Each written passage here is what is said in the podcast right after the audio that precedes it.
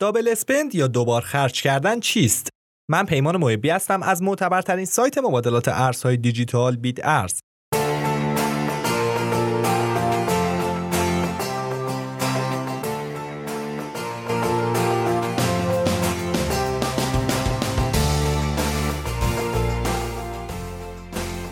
دوبار خرج کردن یکی از مشکلات بالقوه در سیستم پولی است.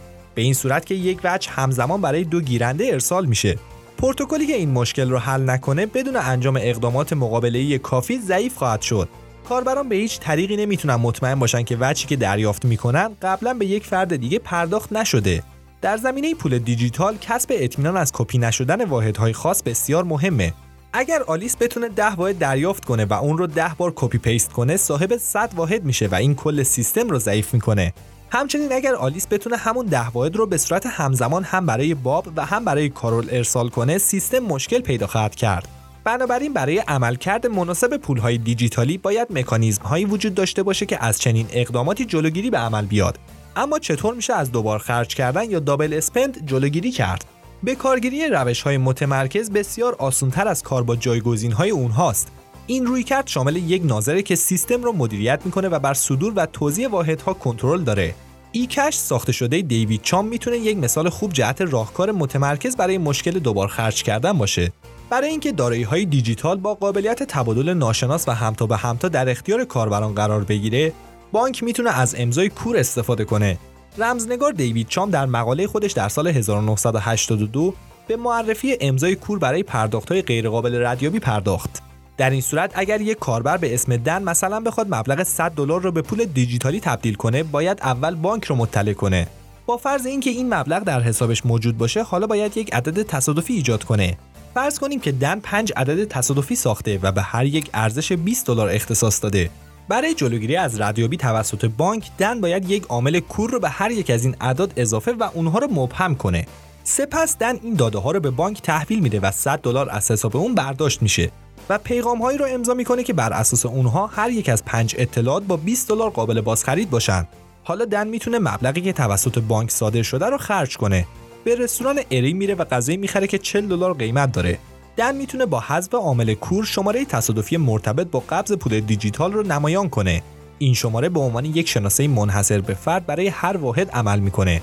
دن دو شماره رو در اختیار ارین قرار میده و ارین هم باید به سرعت اونها رو از بانک بازخرید کنه تا دن نتونه اونها رو در اختیار فروشنده دیگری قرار بده. پس از بررسی اعتبار امضاها اگه همه چیز صحیح باشه بانک 40 دلار به حساب ارین منتقل می‌کنه. قبوز استفاده شده بلا استفاده میشن و اگر ارین هم بخواد موجودی خودش رو به همین شیوه خرج کنه باید قبض جدید صادر بشه. ایکش چام برای نقل و انتقالات خصوصی ارزشمنده اما در زمینه انعطاف پذیری با شکست مواجه میشه. چرا که بانک نقطه اصلی شکسته؟ یک قبض به خودی خودش هیچ ارزشی نداره چرا که ارزش اونها تنها از خواست بانک برای تعویض اون با دلار شکل می‌گیره. مشتریان تحت سلطه بانک قرار دارن و برای دریافت پول باید به بانک تکیه کنند بنابراین ارزهای رمزپایه به دنبال یافتن راه چاره‌ای برای این مشکلن.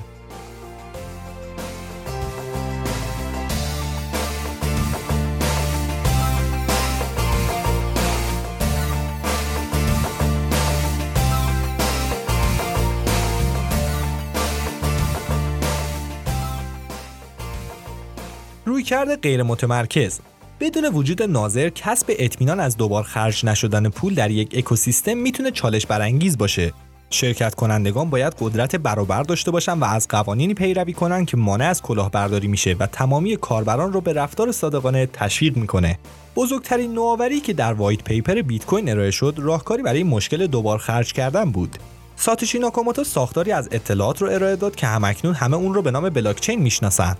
بلاکچین در واقع یک پایگاه داده با ویژگی های منحصر به فرده مشارکت کنندگان در این شبکه یک نرم افزار تخصصی رو ایجاد می‌کنن که امکان همگامسازی نسخه از پایگاه داده با دیگر همتایان رو براشون فراهم می‌کنه. در نتیجه این امر تمامی شبکه می‌تونن تاریخچه تراکنش ها رو از اولین بلاک مورد بررسی قرار بدن. قابل بررسی بودن بلاکچین به صورت عمومی شناسایی و جلوگیری از فعالیت های کلاهبرداری مثل دوبار خرج کردن رو آسونتر می‌کنه. هنگامی که یک کاربر تراکنشی رو منتشر می‌کنه بلافاصله به بلاکچین اضافه نمیشه بلکه در ابتدا باید از طریق استخراج در یک بلاک قرار بگیره.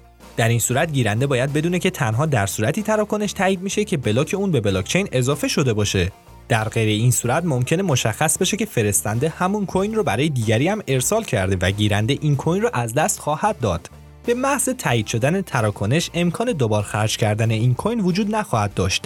چرا که مالکیت اون به کاربر جدیدی واگذار شده و تمام شبکه می‌تونن این مسئله رو تایید کنن. به همین دلیل بسیاری پیشنهاد می‌کنن که پیش از پذیرش تاییدیه یک تراکنش منتظر چندین تاییدیه دیگه هم باشین. با ایجاد هر بلاک جدید اصلاح یا بازنویسی زنجیره سختتر میشه. برگردیم به سناریوی رستوران. دم به رستوران برمیگرده و متوجه علامت امکان پرداخت با بیت کوین وجود داره میشه. از غذای قبلی لذت برده بنابراین دوباره همون سفارش رو میده. قیمت این غذا 5000 بیت کوین میشه. ارین یک آدرس عمومی رو در اختیار دن قرار میده تا بیت کوین هاش رو به اون منتقل کنه. دن تراکنش رو منتشر می‌کنه. تراکنش در واقع یک پیام امضا شده با این مضمونه که 5000 بیت کوین که در مالکیت دنه همکنون در مالکیت ارین قرار بگیره. هر کسی که تراکنش امضا شده دن رو ببینه می‌تونه تایید کنه که مالکیت کوین ها با اون بوده و بنابراین حق ارسال اونها رو هم داره. همونطور که گفتیم تراکنش در حالتی داره اعتباری که در بلاکی قرار بگیره و تایید بشه. پذیرش تراکنش تایید نشده مثل این میمونه که در مثال قبلی 40 دلار ایکش پذیرفته بشه اما بلافاصله بعد از اون در بانک نقد نشه. این کار به فرستنده اجازه میده تا اون رو برای دیگران هم بفرسته. بنابراین پیشنهاد میشه که ارین پیش از پذیرش پرداخت دن حداقل تا زمان تایید 6 بلاک تقریبا یک ساعت صبر کنه.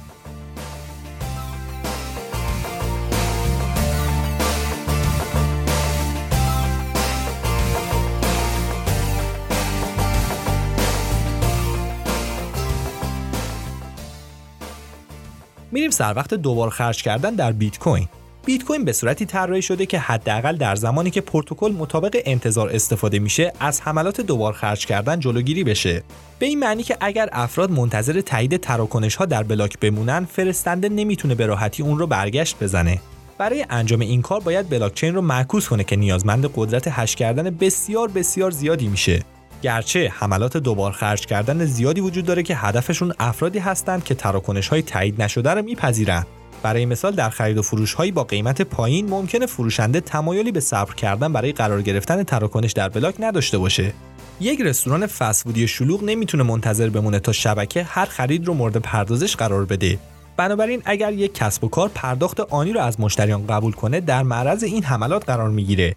ممکنه یک مشتری یک همبرگر سفارش بده هزینه اون هم از طریق بیت کوین پرداخت کنه سپس بلافاصله همون وجه رو به آدرس خودش ارسال کنه.